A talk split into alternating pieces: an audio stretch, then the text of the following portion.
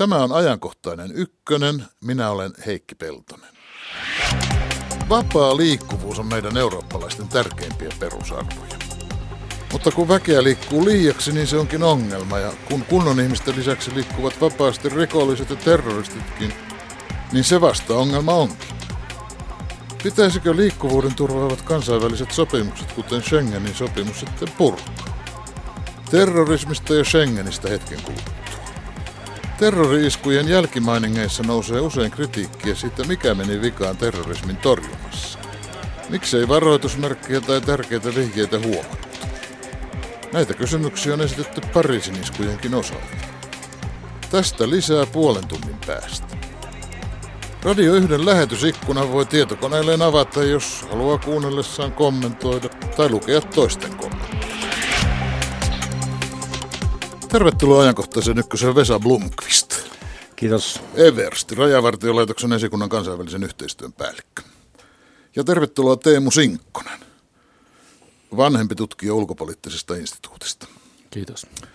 Pelko on tehnyt siis pesänsä Pariisiin, eikä vain sinne. Jalkapallootteluita peruutettiin toissa iltana Belgiassa ja Saksassakin, ja taitaa niitä rokkonsuttajakin Euroopassa jäädä pitämättä. Niinkin lähellä kuin Ruotsissa ja Tanskassa on terroriuhkotasoa korotettu, ja tässä nyt alkaa kaikkien yleisötapahtumien järjestäjät olla varpailla, että uskaltaako tässä mennä kohta kuuntelemaan kauneimpia joululaulujakaan. Kun alkaa pelon läpi kuvitella löytää nyt suunnattoman määrän tilaisuuksia ja tilanteita, joissa terroristi voisi saada aikaan tuhoa.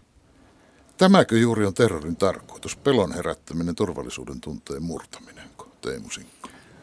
Kyllä, pelko ja sen luominen, pelon ilmapiirin luominen on, on nimenomaan yksi terroristien tavoite, eli näillä suurilla väkivaltateoilla aiheutetaan sitten niitä uhria, suoria uhreja laajemmassa yleisössä pelkoa ja pelkoa just uusista iskuista ja siitä, että terrorismi voi, voi tulla vastaan missä päin hyvänsä arjessa ja, ja tota, muutenkin. Eli, eli kyllä tämä pelko ja sitä kautta saatu yhteiskunnallinen reaktio just, eli miten, miten ihmiset tässä alkavat toimia, vaatia kenties poliitikoilta ratkaisuja terrorismiin, niin se on just se, millä terrorismi vaikuttaa. Miten se pelko palvelee terroristien perimmäisiä tavoitteita?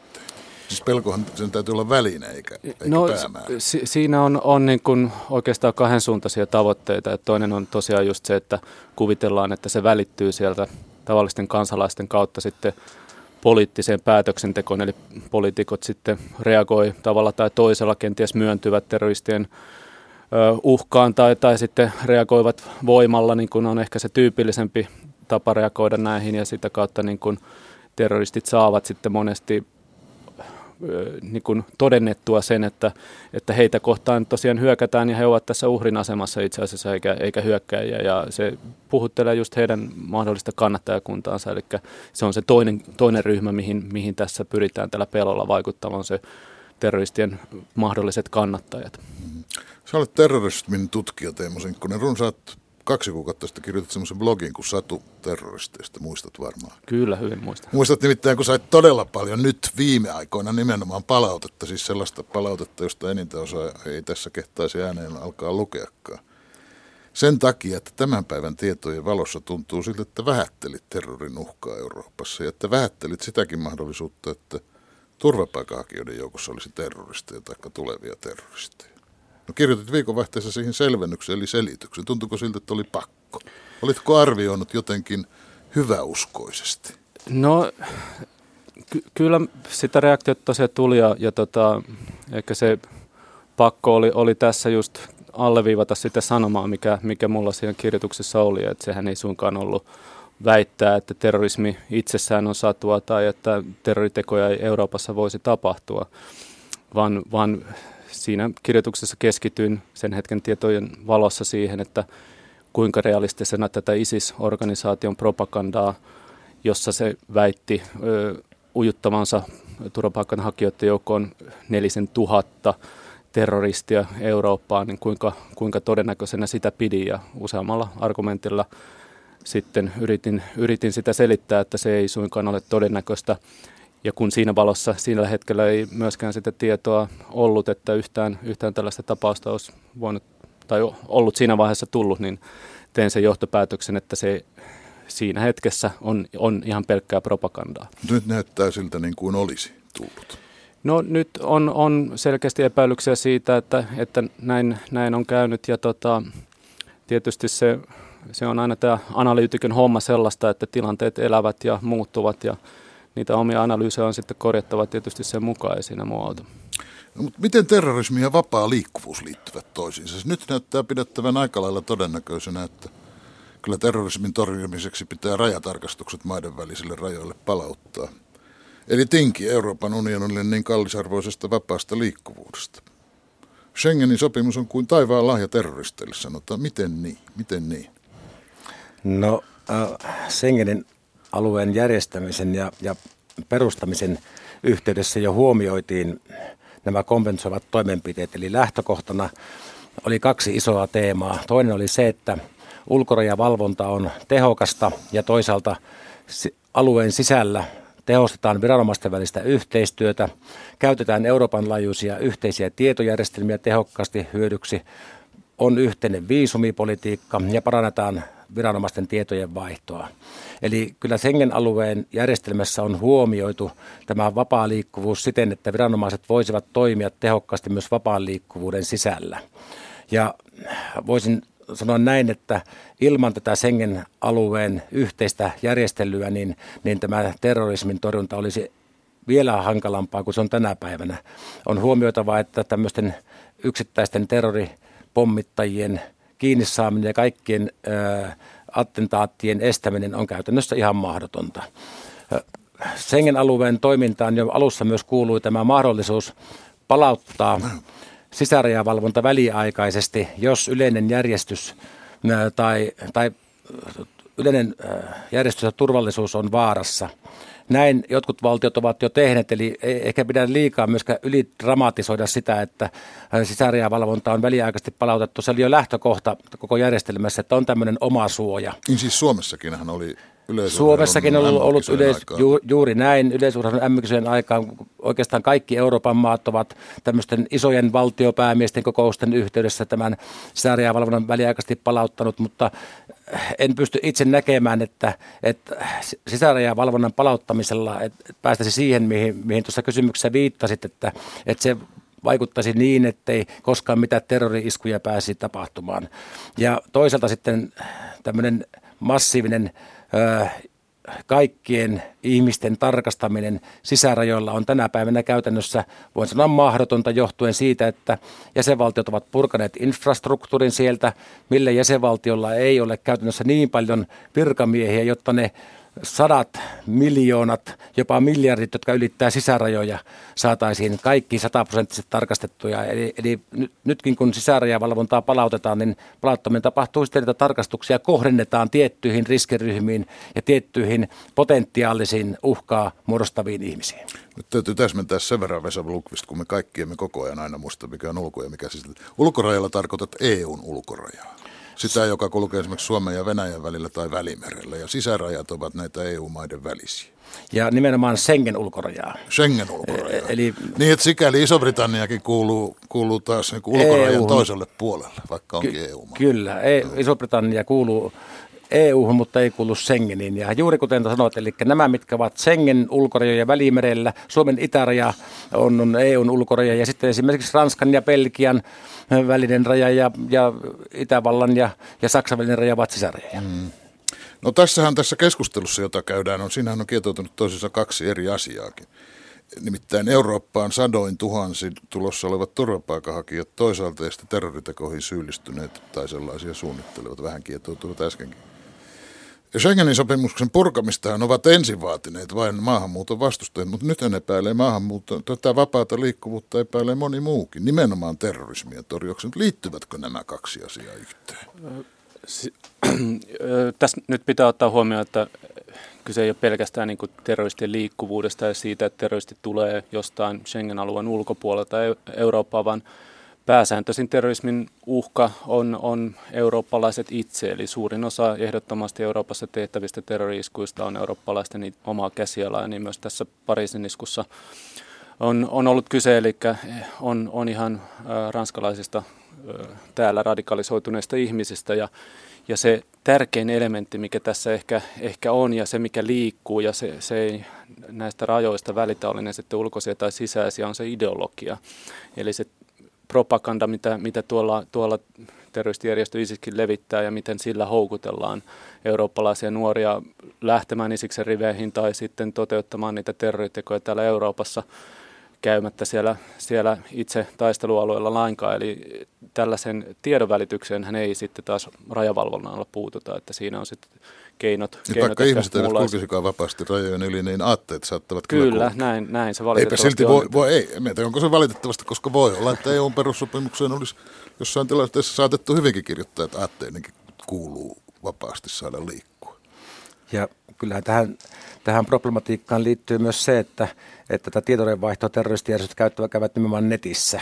Ja, ja kun nyt mietitään vaikka Pariisin iskuja, miten se on suunniteltu, niin tällä hetkellä näyttää siltä, että suunniteltu on rajojen ulkopuolella. Tietoja on vaihdettu netissä nyt, onko se sitten PlayStation-konsolin välityksellä tai jollakin muulla välityksellä, niin tämä vaatii taas sitten erilaisia työkaluja kuin fyysistä valvontaa jossakin rajalla. Mm. Ja tässä, tässä iskussa vielä, mikä on ehkä tyypillistä ollut monelle viimeaikaiselle iskulle, että, että sekin viestintä on minimoitu siten, että on hyvin tällainen tiivis kaveriporukka. Tässä on vielä veljeksiä ollut taustalla, jolloin hyvin vähän tarvii käydä itse asiassa minkäänlaista niin verkon välityksellä tällaista viestintää. Että, että tämä sama elementti oli esimerkiksi Maridin ter- terroriiskun taustalla, että siellä oli samalta, samalta kadulta suurin osa näistä tekijöistä Marokon puolelta syntynyt ja kasvanut siellä ja sitten muuttanut Espanjaan ja, ja tota, Espanjassa sitten vuosikausia asui ennen kuin toteutti tämän tekonsa, mutta että joka tapauksessa tällaisesta tiiviistä kaveriporukoista, jota on tavallaan poliisin, vaikka sillä olisi minkälaiset verkkotiedustelumahdollisuudet, niin hyvin, hyvin vaikea niin paikantaa sitä ja saada kiinni siitä viestinnästä, mitä siellä liikkuu. Vesa Blomqvist kuvaa vielä ihan konkreettisesti, mitä, mitä tarkoittaisi, että rajat pantaisiin, tai miten nyt rajat pantaisiin kiinni, rajatarkastukset palautettaisiin, mikä kaikki meillä muuttuisi? No heti on pakko tarttua tuohon rajat pantaisiin kiinni. Sehän on Minä jo peruin sitä siinä matkan mutta, mutta, koska tämä on tullut niin monesti... Eh, Hyvä, no puhutaan ensin. Niin, niin, jos, niin, jos pantaisiin rajat kiinni, niin sano sinä rajavartioston miehenä, miten ne pantaisiin Se on käytännössä mahdotonta ja tämä oli juuri, mikä halusin vain todeta oikeastaan tästä, että ö, semmoista järjestelmää ei ensinnäkin se on mahdotonta sen takia, että jos rajat pantaisiin kiinni, tarkoittaa, että tavarat ja ihmiset ei pääse liikkumaan, niin Suomikin romahtaisi muutamassa viikossa, koska Suomi ei pysty tuottamaan kaikkia itse ja Suomen talous on riippuvainen kaupankäynnistä ja niin edelleen. Ihan, no, tämä on ihan tämmöinen konkreettinen esimerkki. Toinen on Mutta jos ei panna niin kiinni, että no mikään no niin. ei pääse liikkumaan, vaan pannaan vaan niin semmoinen portti, että sitä ei helpolla avaa. No sillä on hyvin samantyyppisiä merkityksiä erityisesti taloudelle. Eli nyt kun mietitään, että ulkorajat ylittää tällä hetkellä noin 700 miljoonaa ihmistä vuosittain ympäri Schengen-aluetta. Ja jo tällä hetkellä näiden matkustajavirtojen tarkastamisessa on tiettyä kipuilua, eli, eli, eli, eli että saadaan ne turvallisesti ja riittävän joustavasti ihmiset tarkastettua, niin aiheutuu jo tällä hetkellä sinne ulkorajalle aika ajoittain jonoja kaikissa maissa. Nyt kun mietitään tätä toista vaihtoa, että kaikille sisärajoille ensinnäkin A, rakennettaisiin tarvittava infrastruktuuri siihen, että ne kaikki mahdollisesti jopa miljardit. Ei, kukaan ei tiedä, kuinka monta ihmistä ylittää EU- tai Schengen-maiden sisärajoja, mutta voin veikata, että se on miljardeja. Saataisiin infrastruktuuri, saataisiin riittävästi henkilöstöä tekemään näitä tarkastuksia, niin vaikka, vaikka molempiin vastaus olisi kyllä, niin lopputulema olisi mitä ilmeisimmin se, mitä, mikä tilanne oli aiemmin ennen kuin mentiin tähän Schengenin vapaa liikkuvuuden alueelle. Eli jokaisella rajalla, tuolla sisä, nykyisellä sisärajalla, niin on semmoinen kuuden tunnin, seitsemän tunnin jono. Ja voimme kuvitella, mitä se tarkoittaa Euroopan taloudelle, mitä se tarkoittaa ihmisten kanssakäymiselle, mitä se tarkoittaa palveluja ja tavaroiden liikkumiselle. Eli pidän tällä hetkellä sitä aika mahdottomana yhtälönä, että, että tämmöinen voitaisiin tehdä. Mutta Suomi, kun on tämmöinen ulkomaihin nähden melkein saari, tai itse asiassa itäraja on pitkästi, mutta toiseen suuntaanhan Suomessahan kuljetaan, ihmiset kulkevat lentokoneella ja laivalla enemmän kuin että Haaparannan kautta ajaisivat autolla. Tavarakin kulkee laivalla aika paljon, niin olisiko tuo niin kuin passitaskussa sitä nytkin mennään lentokoneeseen ja muistaakseni laivaankin. Ne vain eivät ole rajavartiolaitoksen henkilökuntaa, jolle se pitää näyttää. Olisiko se tavallisen ihmisen kannalta kauhea asia?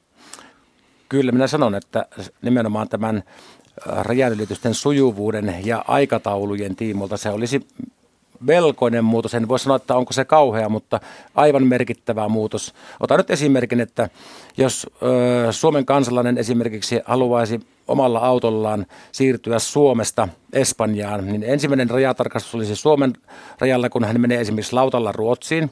Mm-hmm. Sen jälkeen seuraava rajatarkastus äh, Ruotsista Tanskan, jos menee sillan kautta, niin Tanskassa. Sen jälkeen seuraava sillä Saksan rajalla, sitten Belgian läpi Belgian rajalla ja sen jälkeen Espanjassa veikkaan, että hän on noin viikon päästä ehkä olisi sillä Espanjassa sillä autolla. Niin Sitä jotain vielä välikin kuin joo, ja Espanjan välillä. Joo, aivan, mutta jo kyllä, joo. mutta tällä, kun tällä hetkellä äh, se sama aika on ehkä noin kaksi päivää, kaksi ja puoli kolme päivää. Eli kyllä sillä ihmisen, ihmisten liikkuvuudella olisi aivan oleellinen merkitys. Ja toinen on sitten se, että mitä sillä sitten tavoitellaan. Kuten Tietysti sanoit, sitä, että kunnon ihmiset pääsee läpi ja sitten te rajavartijat otatte huonot, pahat ihmiset pois. Mutta kuten sanoin, niin äh, Schengenin perusajatus oli se, että, että meillä on nämä kompensoivat toimenpiteet ja on mahdollisuus tehostaa toimintaa, palauttaa sisärajavalvonta väliaikaisesti rajalle, jos yleinen järjestys tai sen turvallisuus sitä vaatii. Ja nyt kun mennään tähän terroristi-iskuihin ja, ja jos ajatellaan, että näillä kaikille rajoille palautettavilla rajatarkastuksella voitaisiin estää tämä terrorismi, niin en usko, terrorismi, niin en usko siihen, koska kuten tässä jo Teemu totesi, niin, niin tässä tekijöinä on monesti sellaisia ihmisiä, jotka ehkä on syyllistynyt johonkin pikkurikokseen. Ne mm. ovat syntyneet mahdollisesti EU-alueella ja nyt jos he tulevat rajatarkastukseen, niin ei rajavartion miehellä ole minkäännäköistä mahdollisuutta pysäyttää henkilön rajan ylitystä, vaikka olisi kuinka tarkka rajatarkastus, jos henkilöllä on taustalla pelkästään joku pikkurikollisuus, olkoon se mikä tahansa. Tai ei välttämättä sitä. Tai ei välttämättä sitäkään. Eli, eli sen teho sitten verrattuna siihen, että, että edelleen tehostetaan tiettyjä Schengenin komponentteja, niin minä olen ehdottomasti sillä kannalla, että tiettyjä Schengenin komponentteja, mitkä tällä hetkellä eivät ehkä toimi täydellisesti, tulee tehostaa, niihin tulee kiinnittää huomiota ja, ja, ja sillä tavalla saada asia parempaan hallintaan. No juuri olin aikeissa kysyäkin, että toimiiko Schengen-järjestelmästä sillä tavalla kuin oli ajateltu tai kuin pitäisi? Järjestelmänä sinällään äh, ne perusperiaatteet ovat edelleen toiminnassa ja, ja se monessa, monissa valtaosassa maissa toimii aivan oikein, kuten se on alun pitäen suunniteltu. Mutta Schengen-järjestelmässä on tällä hetkellä tiettyjä osakomponentteja, mitkä eivät toimi. Jos mietitään ulkorajavalvontaa, niin lähtökohtaisesti EU, Schengen jäsenmaissa ulkorajavalvonta on hyvässä kunnossa, mutta kun katsotaan suoraan, voi todeta, että vaikka Kreikkaan, niin siellä on selviä ongelmia, puutteita. Toki painekin on, on äärimmäisen kova näiden tulijoiden määrän suhteen, mutta se osoittaa sen, että, että on tietty osa nyt, missä se ei tällä hetkellä ole semmoisessa kunnossa, kun alun pitäen oli ajateltu vahva ulkorajavalvonta ja kompensoivat toimet. Pitäisikö meidän Euroopan maiden yhdessä panostaa niihin yhteisiin ulkorajoihin enemmän? Ja sitä on, sitä on tehty jo. Suomi esimerkiksi on osallistunut osallistunut äärimmäisen, no äärimmäisen, mutta merkittävällä panoksella ja reavartiolaitos Frontexin koordinoimiin operaatioihin vuosien saatossa olemme lisänneet osallistumista juuri tämän takia, että Schengen-alueen toimivuutta parannetaan, tuetaan pahimpien paineiden alla olevia jäsenmaita, kuten Kreikkaa. Ja tällä hetkellä meillä juurikin on partiovene tuolla Kreikan alueella Egeanmerelle ja tammikuussa lähtee vartiolava merikarhu neljäksi kuukaudeksi sinne. Näin muutama esimerkin ottaakseni vain, että olen ehdottomasti sitä mieltä, että meidän tulee tehdä enemmän yhdessä ja nimenomaan pitää tulla tehdä enemmän yhdessä, eikä tehdä yksittäisiä jäsenvaltioiden omia ratkaisuja, joka ei tuo tähän ratkaisua, vaan yhdessä tekeminen tuo ratkaisu. Euroopan unionin sisä- ja oikeusministereillä on huomenna ylimääräinen kokous, jossa haetaan yhteisiä ratkaisuja. Sisäministeriön kansliapäällikkö Päivi Nerg No varmaan sinun pomosi pomo tai jotain, eikö niin? Et mä en tiedä, kannattaako sinua pyytää kommentoimaan, kun sun pitää sanoa, että totta kai kansliapäällikkö on oikeassa. Mutta hän on kertonut Suomen kannan olevan, että passintarkastukset palautettaisiin Schengenin alueelle määräajaksi yhtä aikaa kaikille sisärajoille. No se olisi yhtäaikaista toimintaa, mutta mitä sillä saataisiin aikaa, kun juuri kerroit, miten tuota passin tarkastukset eivät sinällään kovin paljon ongelmia voi ratkaista? Niin sisärajavalvonta voidaan palauttaa, kol, oikeastaan kolme eri menetelmää palauttaa sisärajavalvonta väliaikaisesti. Yksi on tämmöinen ö, erityismenettely, jo, jota nyt on käyttänyt oikeastaan valtaosa jäsenvaltioista. Perustuu Schengenin rajasäännöstön artiklaan 25, no tämä on nippologia, mutta, mm. mutta kuitenkin, jossa, jossa jäsenvaltio voi palauttaa sisärajavalvonnan väliaikaisesti välittömästi kymmeneksi vuorokaudeksi. Ja voi jatkaa sitä sitten 20 vuorokautta kerrallaan. Toinen tapa on tämmöinen normaali menettely, jolloin jäsenvaltio voi palauttaa sen sisärajavalvonnan väliaikaisesti 30 vuorokaudeksi, mutta tästä tulee ilmoittaa muille Schengen jäsenvaltioille, komissiolle ja parlamentille neljä viikkoa ennen. Ja kolmas on tämä kansliapäällikön mainitsema neuvoston suositus. Eli kun tilanne on jollakin alueella joissakin maissa haastava, niin neuvosto voi suosittaa joko yksittäistä jäsenvaltiota tai useita jäsenvaltioita tai kaikkia jäsenvaltioita palauttamaan sisärajavalvonnan väliaikaisesti rajoille. Ja uskon, että kansliapäällikkö on tässä tarkoittanut nyt sitä, että, että kun on ollut näitä yksittäisten jäsenvaltioiden toimia, niin ne on aina sitten tavallaan ketjureaktiona vaikuttanut toisiin maihin. Niin uskon, että hän on tarkoittanut omalla lausullaan sitä, että tulisi pohtia taas kertalleen mihin itsekin viittasin yhdessä, että et, pitääkö meidän tehdä yhdessä jollakin rajalla, joillakin rajoilla tai vai kaikilla rajoilla tämmöisiä toimenpiteitä. Mutta auttaisiko se? No silloin kun sisäinen, kuten totesin, kun sisäinen yleinen järjestys tai sisäinen turvallisuus on, on vaarattuna, niin vaar, vaarassa, niin on tarpeen tehdä korjaavia toimenpiteitä. Ja kyllä sillä varmaan siinä tilanteessa, siinä hetkessä voi olla ja on varmasti niin kuin, tämmöisiä ennaltaehkäiseviä, jopa paljastavia mahdollisuuksia, mutta, mutta ei, ei se niin ratkaise. Siis varma, varmaan se auttaa saamaan tilanteen sillä hetkellä hallintaan, mutta ei se tilannetta lopullisesti ratkaise. Siis toinen semmoinen usein esiintyvä ajatus on tämmöisessä yleisessä kansalaiskeskustelussa on se, että jos olisi tämmöinen yhteinen linja ja sitten tarkast- olisi näitä rajatarkastuksia, niin turvapaikanhakijoiden tulo päättyisi siihen paikkaan.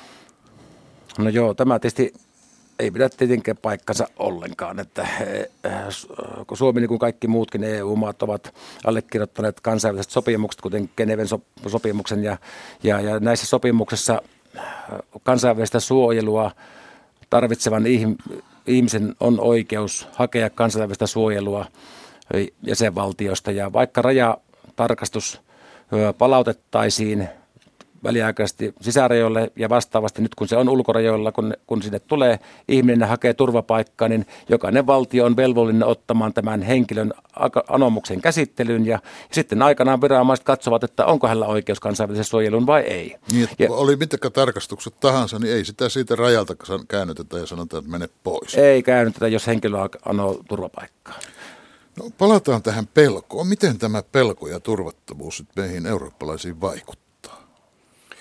No tässä, tässä nyt Ranskan iskulla on selkeästi myös haettu tarkoituksella sitä tällaista vastakkainasettelua, eli, eli nämä passit, mitä on, on löytynyt, ja sitähän nyt tutkitaan vielä, että onko, onko todella turvapaikanhakija ollut joku näistä tekijöistä vai ei, mutta joka tapauksessa siellä on passi tarkoituksella otettu mukaan, jotta, jotta se saadaan tämä, tämä epäilys tästä, tästä sinne. Että tämä saadaan kytketyksi. Kyllä, nimenomaan. Ja, siis ja se tässä, on ollut Isiksen tarkoitus. Niin.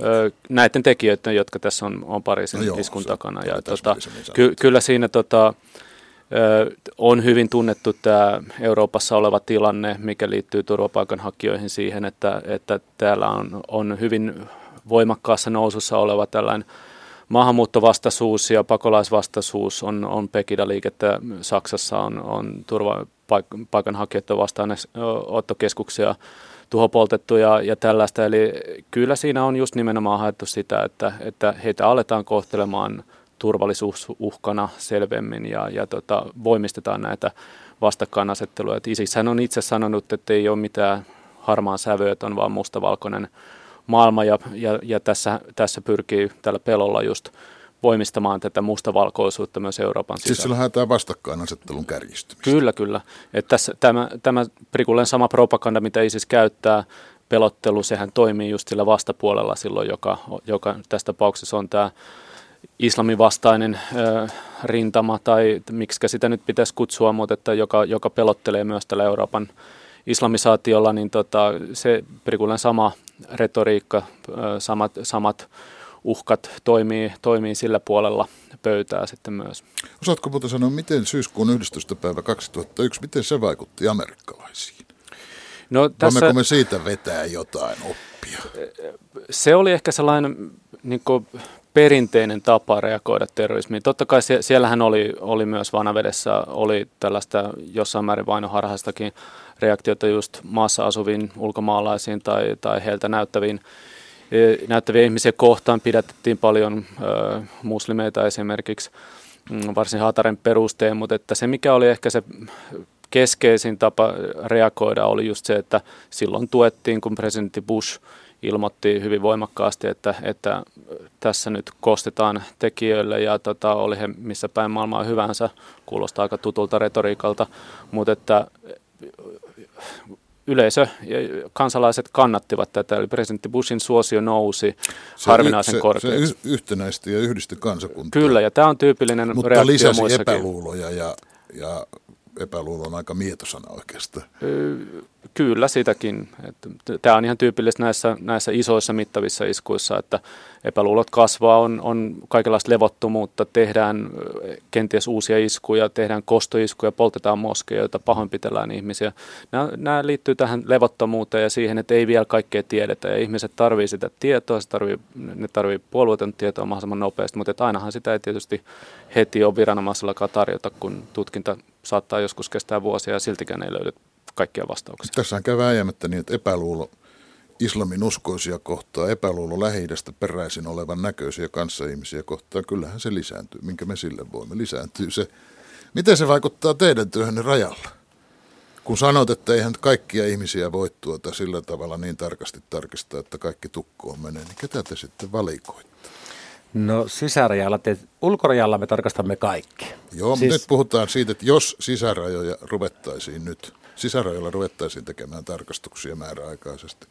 No tietysti ensinnäkin totean tässä aluksi, että Suomessa itsessään ei semmoista tarvetta tällä hetkellä ole, että tällä maahan ulkomaalaisvalvonnan tehostamisella Suomen tilanne on saatu, saatu niin kuin oikein hyvin hallintaan ja, ja, ehkä palaan myös siihen, siihen aiempaan kommenttiin, niin että mitä sillä sisärajavalvonnalla voitaisiin saada, niin, niin aiemmin viittasin siihen terrorismin torjuntaan, mutta jos mietitään tämä nyt näitä turvapaikanhakijoiden liikkeitä, jotka ovat tällä hetkellä vähän eikä, eivätkä ihan vähänkään vaan hallitsemattomia, niin, niin kyllä sillä sisärajavalvonnan väliaikaisella palauttamisella nyt saataisiin tämä hallitsematon liikekurin. Eli, eli, eli kun lähtökohta oli se, että ulkorajalla ensimmäisessä jäsenvaltiossa tulisi ihminen rekisteröidä ja saada viranomaisten niin kuin hallintaan ja toimenpiteiden kohteeksi. Nythän näin ei tapahdu, kun Kreikasta tulee läpi. Mm. Niin sillä sisärajavalvonnan palauttamisella saataisiin nyt jo täällä Euroopan alueella olevat ihmiset niin viranomaisten kontrolliin. Mutta sitten tähän toiseen, toiseen... Ja Suomen kannalta vielä niin mukavasti, että niitä ulkorajan ylittäjiä ei Suomeen oikeastaan voisi tulla kuin se, Venäjältä ja sieltä ei niin kauheasti venäläisiä Näin, näin se käytännössä olisi ja silloin tietysti tämä vaatisi myös näitä, mikä, mikä on ollut jo käsittelyssä ja mitä, mihin Suomikin on ryhtynyt, eli sijoitetaan sitten uudelleen niitä ö, turvapaikanhakijoita esimerkiksi Kreikasta, koska siellä on määrät niin suuria, mutta se olisi parempi vaihtoehto kuin tämä hallitsematon, mm. ainakin osittain hallitsematon tilanne. Mutta mitä me sitten tarkastettaisiin sisärajoilla, niin se riippuu aivan tilanteesta. Minkä takia olisimme palauttaneet sisärajavalvonnan? Jos se esimerkiksi on, on joku, joku konkreettinen tietty ö, uhka, niin silloin me tietysti pyrimme haalimaan tässä Schengen-järjestelmän sisällä kaikilta muilta viranomaisilta niin paljon tietoa kuin mahdollista siihen uhkaan liittyen, tekemään tähän liittyen ihmisten tämmöisiä niin profiileja, että, että ketkä ehkä olisivat sellaisia potentiaalisia henkilöitä, jotka voisivat tämän uhkan konkretisoida. Mm. Ja sitten kohdistettaisiin tietenkin heihin tarkastuksia, mutta myös satunnaisesti muihinkin. Mutta nämä nimenomaan nämä tarkist, kohdennetut tarkastukset perustuvat riskianalyysiin, tiedonvaihtoon muiden kanssa ja, ja, ja siten, että ne olisi mahdollisimman tehokkaasti ö, kohdistuvat niihin, jotka, jotka sen uhkan saattavat sitten lopulta panna toimeen. No nythän Euroopan maiden johtajiin kohdistuu iso paine, tai varmaan kohdistuukin ja he kokevat ainakin, että kohdistuu. Ja se on sellainen paine, että jotain pitää tehdä, että pitää määrätietoisesti, nopeasti ja kovasti olla lujana ja tehdä jotain. Ja sellaisessa päätöksenteon paineessa käy helposti, niin tehdään päätöksiä ennen kaikkea, ennen kaikkea sen takia, että pitää tehdä jotain, että reagoimatta ei voi olla. Mutta siinä kyllä käy niin, että kyllä valvontaa ja tämmöisiä asioita lisätään ja vastataan siihen turvattomuuden tunteeseen, jossa avoimuus ja vapaus kärsivät, joka taas on terroristien tavoitekin. Onko, onko meillä mitään mahdollisuutta olla toimimatta terroristien tahtomaan suuntaan, Teemu Sinkko? No niin kuin sanoin, niin on hyvin tyypillistä, että poliitikot just pyrkii osoittamaan määrätietoisuutta ja, ja Ranskahan esimerkiksi aloitti ilmaiskut tai tiivisti näitä ilmaiskuja heti reaktiona tähän. Ö, on toisenlaisiakin esimerkkejä. Ehkä Norjan terrorisku on, on tästä hyvä, hyvä esimerkki, jolloin pääministeri Stoltenberg kyllä pyrki vetoamaan näihin norjalaisten perusarvoihin, eli just, että ei tehdä mitään hätiköityjä päätöksiä eikä muutoksia, vaan enemmän demokratiaa, enemmän avoimuutta oli se Stoltenbergin viesti, joka tietysti siinä Norjan poliittisessa tilanteessa oli, oli ehkä helpohkokin tehdä. Ja oli helpompi, kun kyseessä oli yksi. Ilma, ilman muuta just olin, olin tähän tuloma, tulossa, että oli sinänsä helppo, koska oli yksittäisestä tekijästä eikä, eikä tällaisesta ryhmästä tai verkostosta jo. E, eli siinä mielessä niin kuin toki tällainen globaali jihadistinen terrorismi on, on merkittävämpi uhka, johon tarvitaan niin su, suorempia toimia sitten saman tien sitten sekä kansallisella että, että tota kansainvälisellä tasolla. Kiitos Teemu Sinkkonen, kiitos Vesa Blomqvist.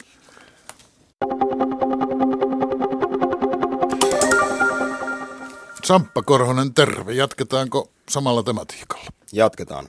Tuoreen tieto Pariisin terroriiskuihin liittyen on se, että uutistoimisto AFP mukaan Yhdysvaltain tiedustelupalvelu varoitti jo viime toukokuussa Pariisin kaltaisten iskujen mahdollisuudesta sekä varoitti myös kyseisten Pariisin hyökkäysten pääsuunnittelijaksi epäilystä henkilöstä, Abdelhamid Abaoudista. Tämä oli siis viimeisin niin sanottu tiedusteluvirheisiin liittyvä uutinen, mutta ei ensimmäinen. Isiksen terrorisuunnitelmista varoitti etukäteen myös Irakin tiedustelupalvelu ja tämän lisäksi tiedetään, että osa Pariisin hyökkäjistä oli Ranskan tiedusteluviranomaisten seurannassa. Mutta kaikesta tästä huolimatta viime perjantaina kävi niin kuin kävi. Siksi nyt kysytäänkin, että kuinka päteviä tai epäpäteviä tiedustelu- ja turvallisuusviranomaiset ovat, paljonko iskuja tapahtuu ja paljonko niitä estetään.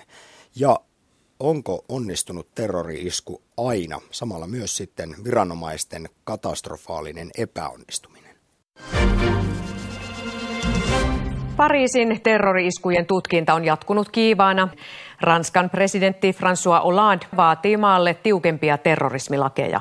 Si bien que nous ne sommes pas engagés dans une guerre de civilisation, Näiden parisiiskujen toteutuminen herättää väkisin sen kysymyksen, että mikä meni vikaan. Että epäonnistumisena tämä ilman muuta nähdään, koska nykyisin lähtökohtana ja odotuksena on se, että yhtään terroriskua ei saisi tapahtua. Ja se on aika kova odotus turvallisuusviranomaisille. Ja kyllä tämä tietysti tiedustelutoiminnan epäonnistuminen on, koska tällaiset, tällaisia iskuja juuri nimenomaan pyritään estämään. Mutta sitten loppujen lopuksi minkälaisia johtopäätöksiä tästä voi vetää, niin on vielä auki koska ei ainakaan julkisesti ole vielä tiedossa, että minkälaisesta epäonnistumisesta oikein on ollut, ollut kyse ja, ja minkälaisia niin kuin kehittämistarpeita se osoittaa Ranskan tiedustelupalvelu ehkä kansainvälisen tiedustelupalveluiden yhteistyön osalta. Kun tapahtuu terroriisku, niin syyttävät sormet alkavat usein osoittaa myös muualle kuin itse terroristeihin turvallisuus- ja tiedusteluviranomaisiin, jotka ovat epäonnistuneet työssään eli iskujen estämisessä.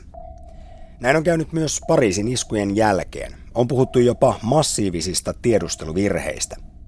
Miksei Irakin tiedustelupalvelun vain päivää aiemmin antamalla varoituksella ollut vaikutusta?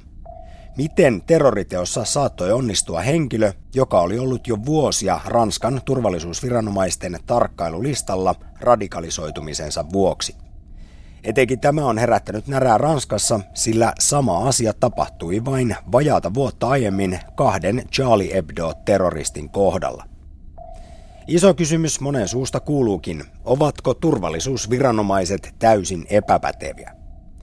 Terrorismin tutkija Leena Malkki Helsingin yliopistosta toteaa, että tällainen kritiikki on tietysti ymmärrettävää ja tarpeellista, virheet pitää selvittää ja niistä oppia, mutta kun puhutaan terrorismin torjunnasta, niin sitä tekevät henkilöt ovat erikoisessa kiittämättömässä työssä, jossa ainoastaan virheet muistetaan.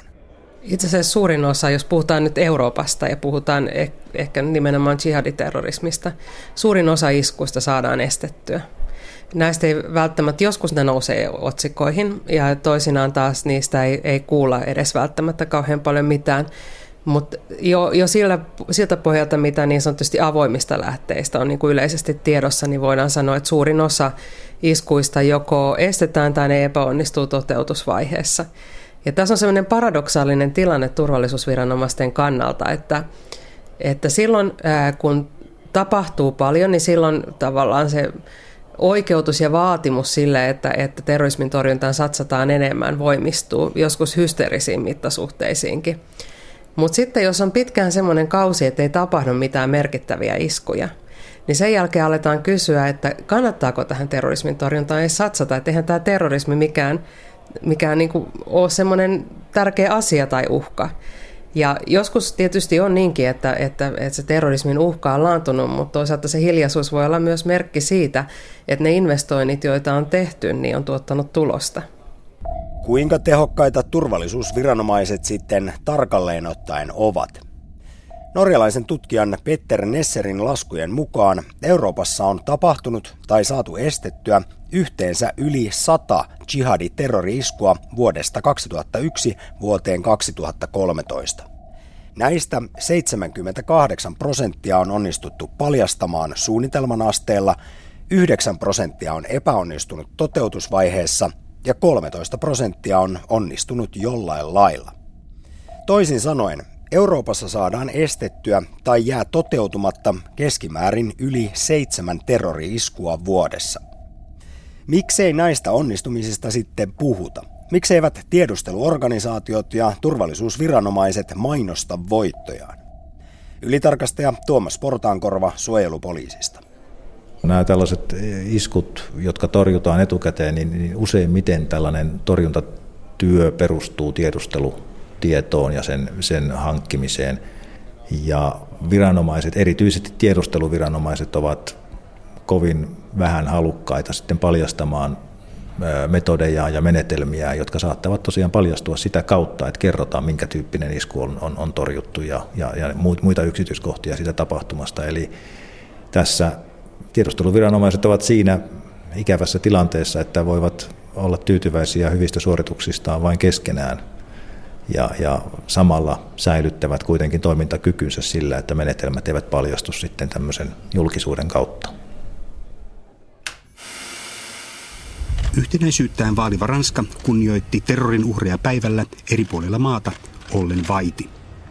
Hiljaisia hetkiä ennen Ranskan poliisin ja erikoisjoukot tekivät pitkin yötä ja aamua lähes 200 kotietsintää ympäri Ranskaa. Etsinnöissä löytyi suuri määrä automaattiaseita ja yksi sinko. Yli 20 ihmistä pidätettiin. Pääministeri Manuel Valls arvioi, että ISISin iskut jatkuvat niin Ranskassa kuin muuallakin Euroopassa et que le terrorisme peut frapper, a frappé, même si nous avons évité de nombreux attentats. No, terrorismin tutkija Leena Malkki Helsingin yliopistosta. Miten nämä terrori-iskujuonet sitten paljastuvat? Mistä ne tiedot suunnitelluista iskuista saadaan? Siinä on iso kirja vaihtoehtoja. Yleisövihjeet on merkittävä. Eli tulee, tulee joku huolestunut ihminen ottaa yhteyttä poliisiin tai suoraan tiedustelupalveluihin ja kertoo havainnoista ja niitä aletaan tutkia. Sitten on myöskin juonia, jotka on ihan peruspoliisitoiminnan kautta sattumalta paljastunut, että, että pysäytetään jostain muusta syystä joku auto ja sieltä löytä, löytyy jotain, joka herättää epäilystä tai näiden henkilöiden käyttäytyminen herättää epäilystä ja sitä aletaan sitten, sitten selvittää. Tiedustelupalvelut on myös maailman sivun pyrkinyt hankkimaan informantteja näistä liikkeistä tai niiden läheltä – ja tämä on, tämä on merkittävä kanava myöskin, myöskin saada, saada tietoa. Sen sijaan se, mistä nyt on paljon puhuttu, on tämä niin kuin internetseuranta ja nämä Edward Snowdenin paljastukset, jotka liittyy terrorismin vastaiseen toimintaan, niin mä en ole toiseksi nähnyt vielä näyttöä siitä, että siitä heinäsuovasta olisi niitä neuloja mitenkään tehokkaasti saatu esille. Eli, eli kyllä ne niin kuin tärkeimmät signaalit tulee ihan, ihan niin kuin tavallaan semmoiselta normaalien ihmisten havaintojen ja, ja niin kuin perinteisten tiedustelutoiminnan keinojen kautta. Ja kyllä täytyy sanoa myöskin, että tämä terroritoiminnassa mukana olevien ammattimaisuuden aste vaihtelee aika paljon. Että on, on siis myöskin, myöskin sellainen ilmiö olemassa, että varsinkin siellä toiminnan reunamilla olevat ihmiset ei välttämättä aina malta pitää suuta kiinni ihan joka tilanteessa kaikista niistä, niistä tota, kiehtovista suurista suunnitelmista, mitä, mitä heillä on meneillään tai joista he on kuullut. Tiedustelu- ja turvallisuusorganisaatiot saavat siis vihiä terroriuhista monesta paikasta ja paljon. Voidaan puhua jopa vihjetulvasta, jossa tiedusteluviranomaiset työskentelevät päivittäin. Näin kertoo ylitarkastaja Tuomas Portaankorva suojelupoliisista. Ja tulvasta johtuen välillä käy myös valitettavasti niin, ettei jotakin varoitusta osata huomioida tai tarkastaa ajoissa. Ja silloin terrori-isku saattaa päästä tapahtumaan. Näin on voinut käydä esimerkiksi Pariisin tapauksessa päivää ennen iskuja, kun Irakin tiedustelupalvelu antoi varoituksen ISISia vastaan taistelevalle liittoumalle, eli myös Ranskalle, jihadistijärjestön suunnitelmista. Kyllä ne ovat sellaisen tulvan kohteena, erityisesti sellaisissa maissa, jotka ovat erityisen korkean terroriuhan kohteena, Ranska on yksi sellainen maa. Ja varmasti viranomaiskoneisto ja sen toiminta joutuu, ja on syytäkin tietysti joutua tarkastelun kohteeksi ja arvioinnin kohteeksi ihan sen takia, että, että sitten toimintaa ja turvallisuutta pystytään kehittämään taas entistä paremmaksi tällaisten valitettavien tapahtumienkin jälkeen. Nykyisin kun ollaan vielä terrorismin torjunnassa niin aktiivisia, kansainvälinen tietojenvaihto on kasvanut ja sitä tiedon hankintaa monet maat tekee hyvinkin aktiivisesti, niin siinä tulee se, se neula heinäsuovasta ongelma ihan väistämättä vastaan, plus että sitten tarvittaisiin vielä se kristallipallo niiden etsintävälineiden lisäksi, eli miten ennustaa, ennustaa pitävästi se, että minkälaiset viestit on niitä kaikista uhkaavimpia ja varteotettavimpia, ketä henkilöitä itse asiassa pitäisi seurata, ketkä on se suurin uhka. Jos ajatellaan esimerkiksi Charlie Hebdoota, niin nämä henkilöt, hän, ketkä sen teki, oli, oli ihan turvallisuusviranomaisten tiedossa, mutta siellä oli arvioitu, kun kaikki ei voi samalla tavalla seurata, että nämä ei ole nyt prioriteettihenkilöitä. Niin tämä, nämä on niitä ratkaisuja, mitä ihan päivittäisellä tasolla ja joka tunti tiedustelupalvelussa joudutaan tekemään. Ja, ja me varmaan mielellämme ajateltaisiin, että, tai en tiedä, kun, ajateltaisiinko me mielellämme, mutta turvallisuuden tunnetta lisäisi, jos me tiedettäisiin, että jokaista tämmöistä vaarallista henkilöä joku seuraisi, mutta siihen ei minkään demokratian voimavarat riitä. Ja tässä niin kuin on tämä just, että halutaanko me sellaista valtiota, jolla on niin massiivinen tiedustelukoneisto ylipäänsä edes olemassa. Ja, ja sitten on just tämä, että, että se ei ole ollenkaan niin yksinkertainen kysymys loppujen lopuksi, kun siellä on, on sitten siellä niin kuin puikoissa, niin päätellä, että mitä kaikkia tai ketä kaikkia pitäisi seurata.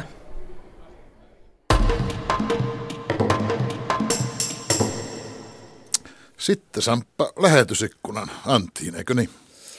Kyllä, pieni katsaus Schengenin sopimukseen liittyen. Vahvasti valloilla on lähetysikkunassa se näkemys, että rajat kiinni ja reippaasti. Kaikki eivät kuitenkaan ole huolissaan. Mutta kun niitä ei oikein saanut, sanoi rajavartiolaitoksen Eversti. No tästä, tästä keskustelua kovasti lähetyskunnassa käydään, mutta kaikki eivät ole huolissaan eh, pakolaisista tai terroristeista, vaan eräskin kommentti kuuluu niin, että laittakaa vain rajat kiinni, ei haittaa köyhää, kun ei tässä ole varaa matkustella muutenkaan. Mm-hmm. Eli näinkin voi asiaa katsoa. Toisaalta Schengenin sopimusta puolustetaan muun muassa toteamalla, että tämä sopimus pitää saada kunnolla käyttöön jokaisessa EU-maassa, mukaan lukien Kreikka ja Italia. Eli EU pitää tiivistää yhteistyötä ja tukea näitä heikompia EU-valtioita ulkorajojen valvonnassa. Tiedä, kannattaako sanoa heikommiksi EU-valtioiksi, kysehän on sitten, sinne tulee väkeä niin mahdottomasti.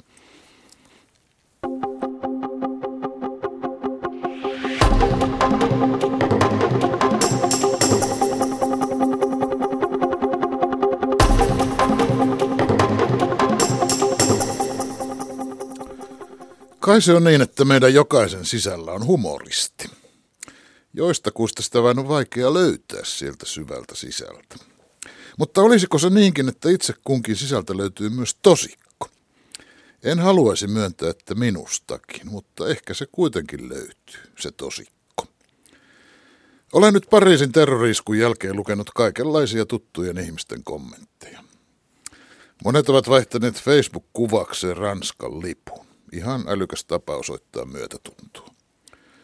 Se oli minusta hienoa, että englantilaisetkin futisfanit lauloivat jalkapallomaaottelussa Marselies ja ranskaksi. Olisin laulanut mukana, jos olisin ollut pelissä. Sitten kun kerrotaan, että niin sanottu somekansa on alkanut surra eilispäivän kahakassa kuollutta poliisikoiraa Twitter-tunnisteella Minä olen koira. Sitten alkaa keittää yli. Löydän sen sisäisen tosikkoni. Minä muuten en ole koira, en poliisikoira, en kuollutkaan koira. Surkoot ihan itsekseen. Ne, jotka ovat kiinnittäneet huomiota siihen, että on näitä terroriiskuja muuallakin sattunut ja sattuu kaiken aikaa, ne ovat aivan oikeassa. Eivät Pariisin iskut olleet maailman verisimmät. Pitäisikö siis tuntea pientä syyllisyyttä siitä, että se niin kirpaisee, kun Pariisissa lahdataan ihmisiä? Kun ei kirpaise samalla tavalla tulitus Euroopan ulkopuolella. Ajattelenko Eurooppa keskeisesti? Ja samaan aikaan täytyy myöntää. Samaan aikaan pidän näitä jäitähattuun kommentteja tylsänä besservisseröintinä. Ikään kuin pitäisi uhrien määrän mukaan säädellä myötätunnon volyymiä. Että yhdestä uhrista nyyhkäisy, kymmenestä vinkaisu, sadasta parku. Ei se vain niin mene. Pakko hyväksyä, että myötätunto ei ole laskentua. Miksi juuri Pariisi on erityinen? Mistä johtuu, että juuri Pariisin vapautus tuntuu toisen maailmansodan loppuvaiheen tapahtumista vapauttavimmalta? Voisi tietysti historiallisesti teoreettisesti ajatella, että Ranska on eurooppalaisten arvojen kehto, kun sieltä on kotoisin yhdistelmä vapaus, tasa-arvo, veljeys. Ja että vaikka Saksa on Euroopan vahvin maa, niin Ranska on kuitenkin Euroopan henkinen koti. Että kaikesta tästä johtuu, että kun Pariisiin isketään, niin ei isketä vain Ranskaa, vaan koko Eurooppaan, meidän Eurooppaamme. Mutta kun ei se pelkästään tällä selity, tämä on teoreettista puhetta. Tuntemusten syyt ovat tunteellisia, siksi tuntemuksia on vaikea selittää. Mistä se johtuukaan, että tippa tulee silmään, kun Casablanca elokuvassa lauletaan kapakassa Marseljeesiä? Vaikka ei olisikaan kokenut rakkaustarinaa Pariisissa, kuten Casablancan Ingrid Bergman ja Humphrey Bogart, niin silti voi allekirjoittaa heidän erorepliikkinsä. Meillä on aina Pariisi. Suomeksi on vaikea ilmentää englannin kielen futuuria. We'll always have Paris. Meillä siis on aina Pariisi. Me on ja tulee olemaan futuurissa. Tässä lähetyksessä puhuttiin terrorismista ja Schengenin sopimuksesta. Mukana Eversti Rajavartiolaitoksen esikunnan kansainvälisen yhteistyön päällikkö Vesa Blomqvist ja vanhempi tutkija Teemu Sinkkonen ulkopoliittisesta instituutista. Terrori-iskuista ja niiden torjunnasta haastateltiin terrorismin tutkija Leena Malkkia Helsingin yliopistosta ja ylitarkastaja Tuomas Portaan korvaa suojelupoliisista. Lähetyksen rakensivat kanssani Samppa Korhonen, Tarja Oinonen ja Tuomas Vauhkonen. Minä olen Heikki Peltonen.